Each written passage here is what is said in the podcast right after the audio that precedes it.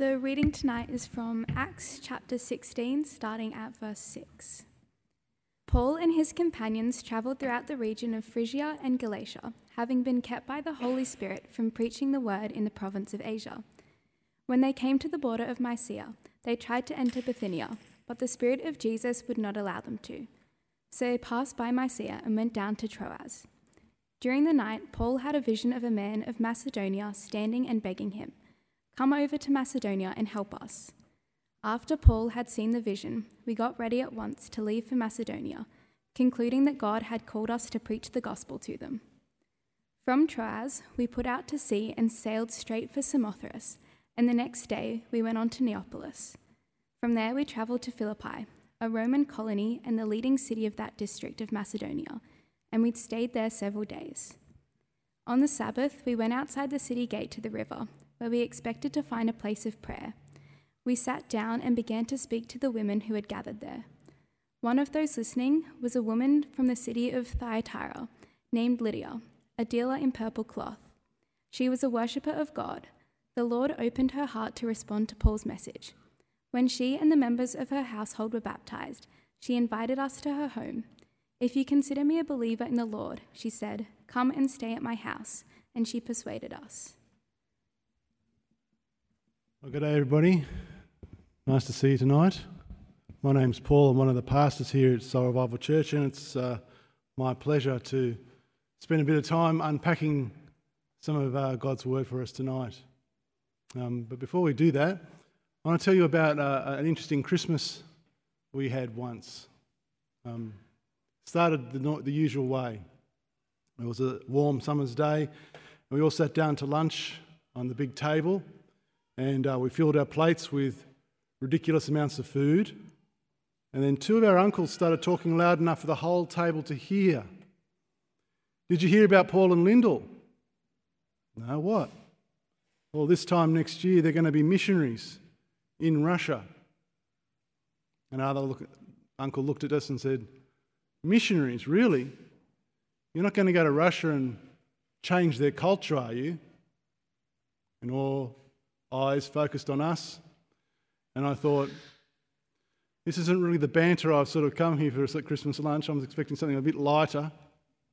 And um, I just wanted to disappear. It's the sort of reaction you're going to get when you talk about missionary work in general. Indeed, it might not be just bemused interest, it might be outright hatred. So it begs the question why are missionaries seen as so offensive? Well, because I think they're seen as the destroyer, the destroyer of other people's culture.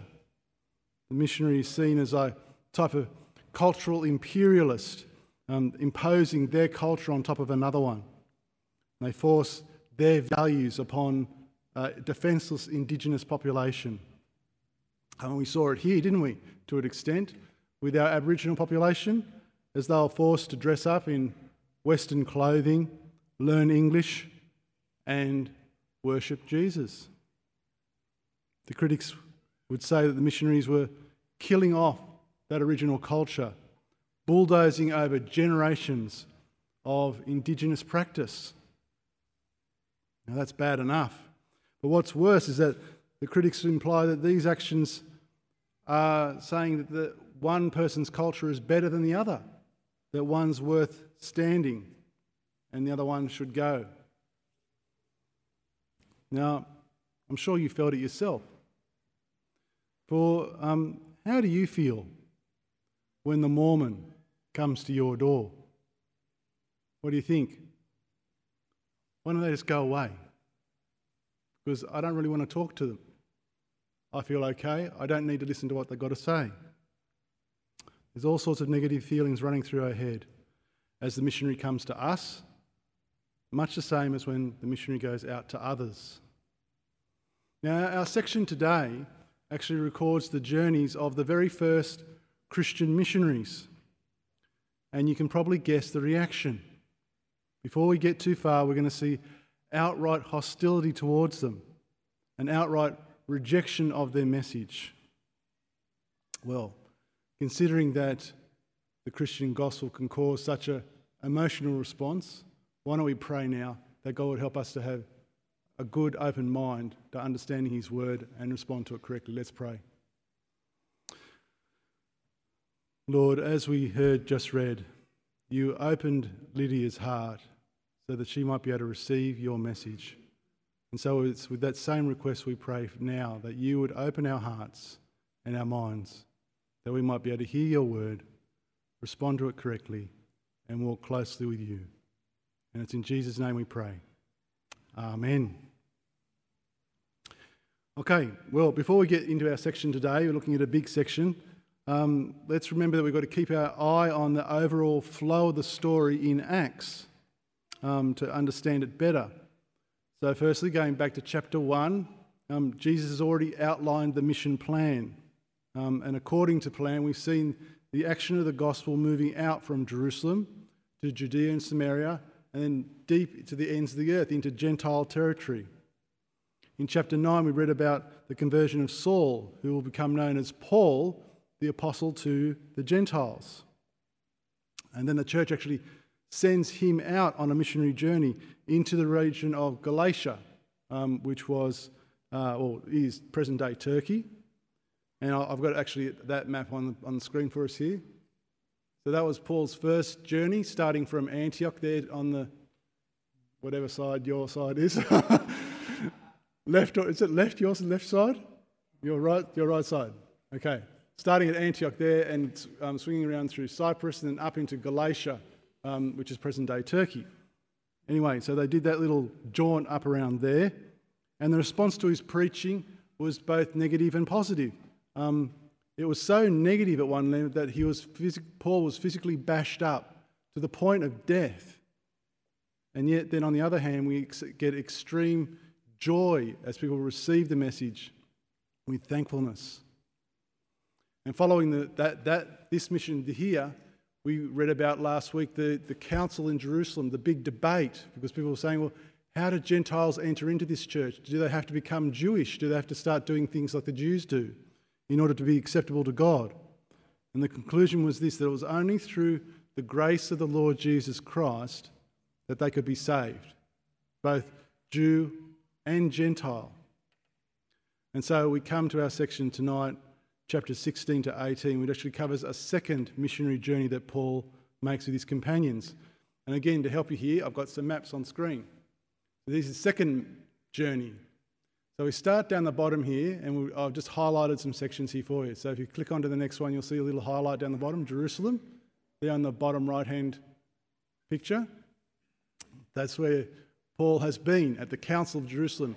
Then he heads up to the north to Antioch um, where he starts to take off on his next journey. He wants to go and visit the churches that he's planted through Galatia, through present day Turkey. So you can see the next stage there. He runs through that section there. Then, as we read, he's going to go into Asia, but then gets a vision from a man in Macedonia to go further west. On the screen. Next stage. Yep, into Macedonia. And so, what we're going to do now is we're going to focus on four stops through his trip to Macedonia on the next screen Philippi, Thessalonica, Berea, Athens, and Corinth. That's where we're going to be heading. Now, I could have skipped past all this, um, all this geography and context, but I didn't. One reason is I like maps, and so you had to like maps too. But um, also, it might help you to understand what's going on because it helps you to understand the gospel. It helps you to build confidence in the gospel. Because these events, friends, these events are not legend, they're not myth. Um, they're set at a particular time in a particular place. And Luke is here writing this story, inviting you to a front row seat in the action. He wants you to walk alongside Paul into Macedonia where the church is only just beginning to grow, getting an up close and personal view of the birth of the Christian church. Okay? So, all aboard. We're going to have a quick whistle stop tour of Macedonia and Greece. And we start first stop in Philippi. Got a nice picture for you here on the screen. There you go. That, that's, that's a present day picture. If you want, you can walk through the ruins of Philippi. um, that's where Paul began this journey that we read about earlier. And you've got to admit that the opening setting um, to this mission is actually really quite idyllic. It's a group of people having a nice chat beside a river. And we read from verse 14 here on the screen for you. One of those listening was a woman from the city of Thyatira called Lydia, a dealer in purple cloth. She was a worshipper of God. The Lord opened her heart to respond to Paul's message. When she and the members of her household were baptized, she invited us to her home. If you consider me a believer in the Lord, she said, come and stay at my house. And she persuaded us. Well, friends, you can't get a better start than that. But one thing I want you to really make sure you take notice of is look at who opened Lydia's heart. Was it Paul and his convincing preaching? No, it wasn't. It was the Lord.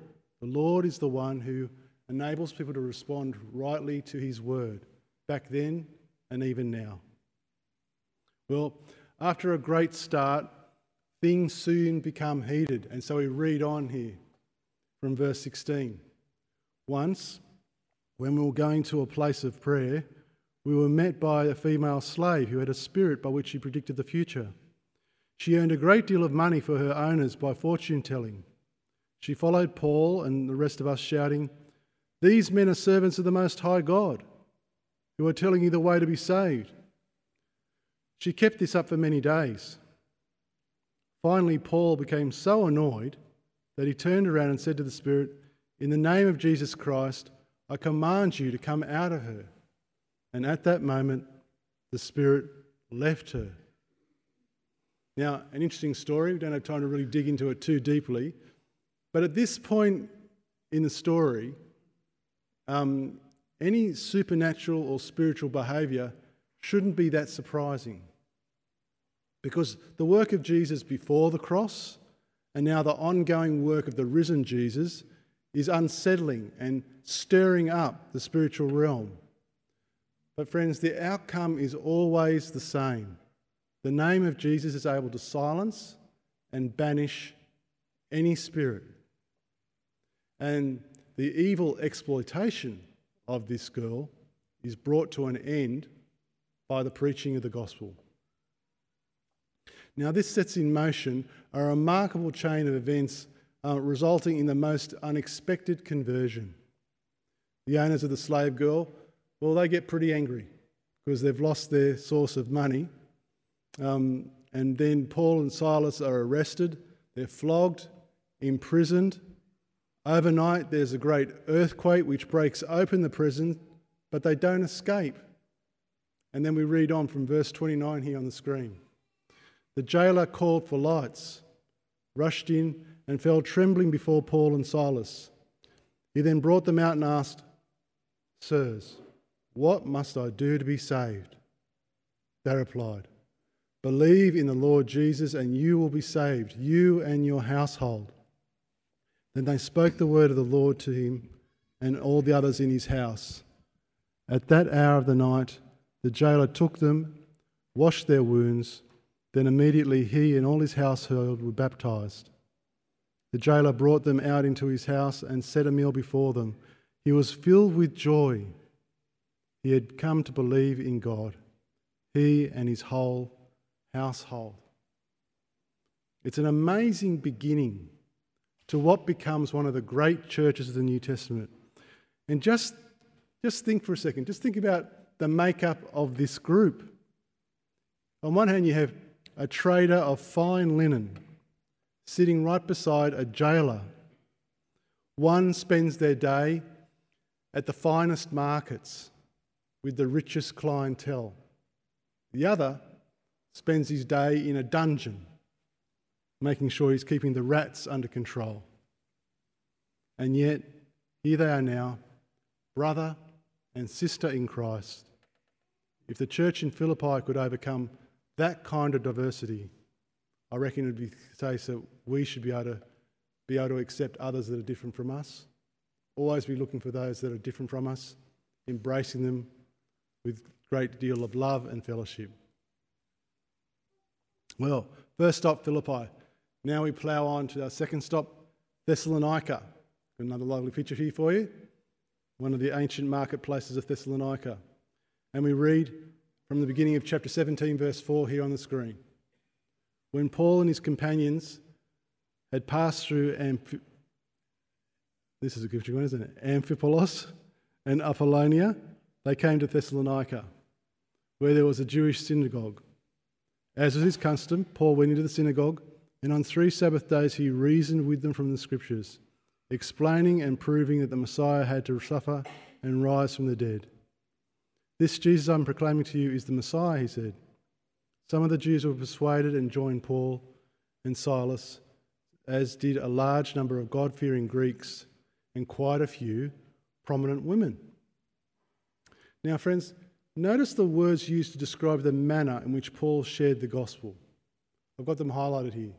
He reasoned from the scriptures, explaining and proving, teaching about the Messiah.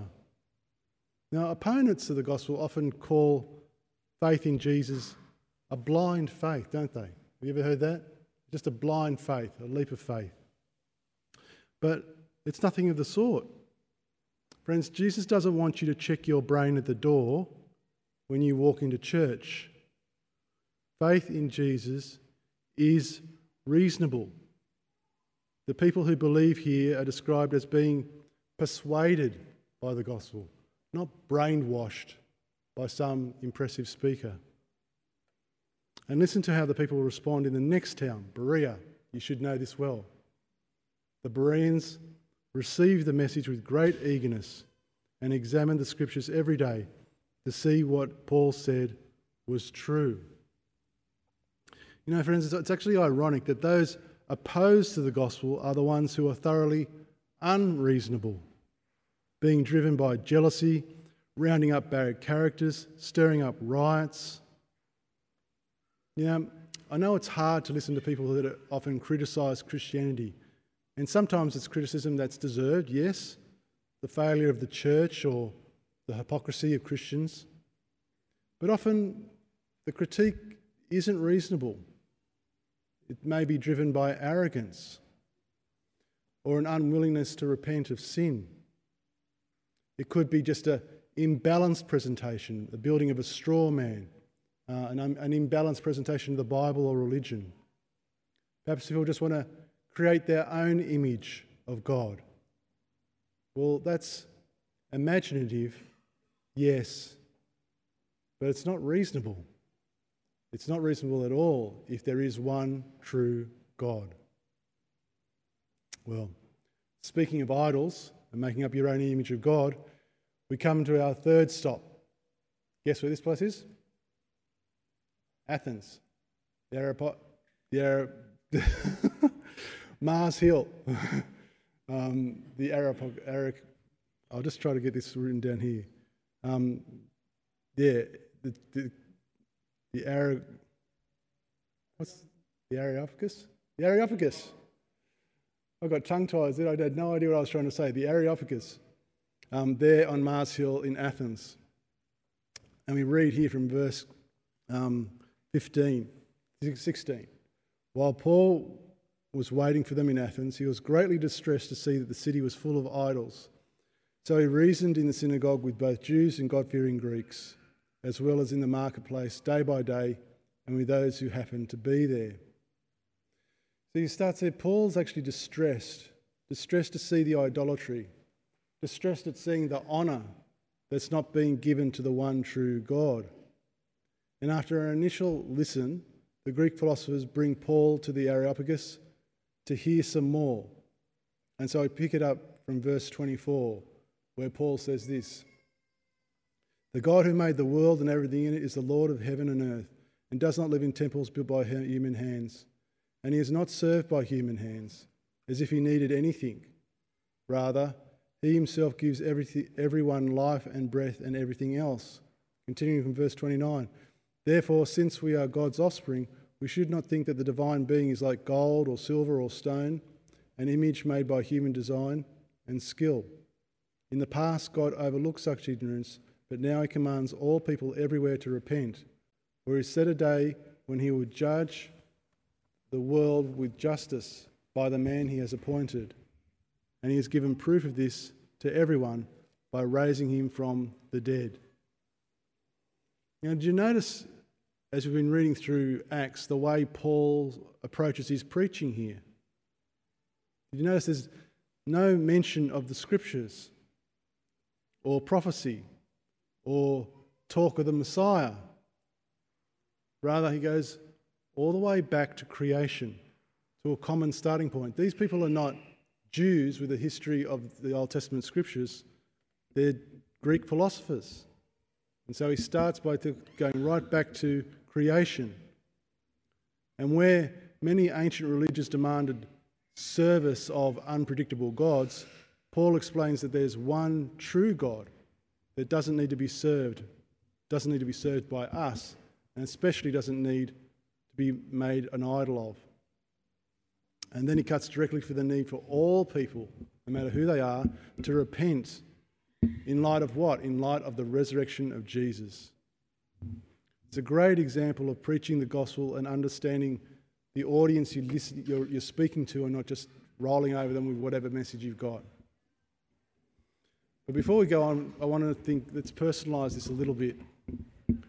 Where if Paul walked alongside you for a day, if Paul walked alongside you for a day, what idols might he see?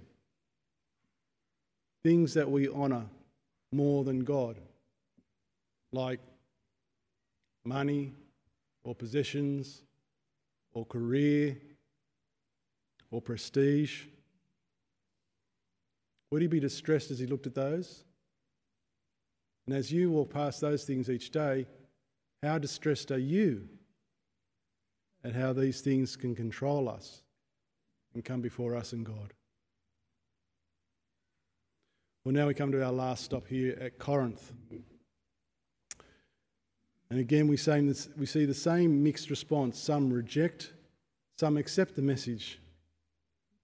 But as we've been reading through Acts, you might have noticed it's been pretty intense. Pretty intense. I mean, how much punishment can one person bear? Going from town to town, sure, getting some good responses, but sometimes getting beaten to the brink of, the, of death. How much can, can one person bear? And then we read this great promise from God as Paul finds himself in, Corinthian, uh, in Corinth.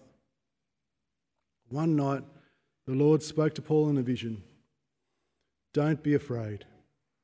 Keep on speaking. Do not be silent.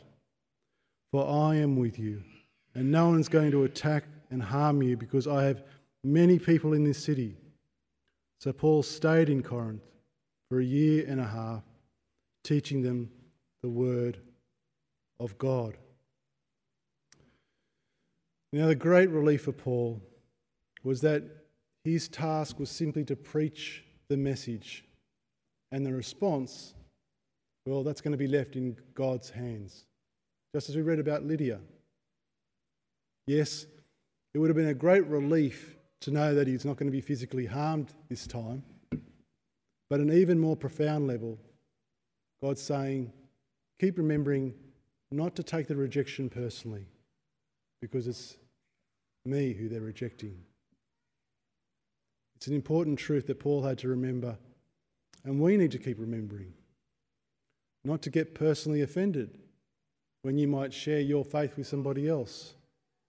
Remember that the response is in the Lord's hands. And if we believe that, we believe that in our heart of hearts, then it really takes the weight off our shoulders. And we don't have to worry so much about the response. So when it comes back to the beginning about missionaries, well, who would be a missionary today? Who's going to carry this message of the gospel today? Well, if you consider yourself a Christian, it's you. You're the one. You're the one with the words of eternal life with the good news of the gospel. And it's a message for all nations, all cultures, all tribes and languages.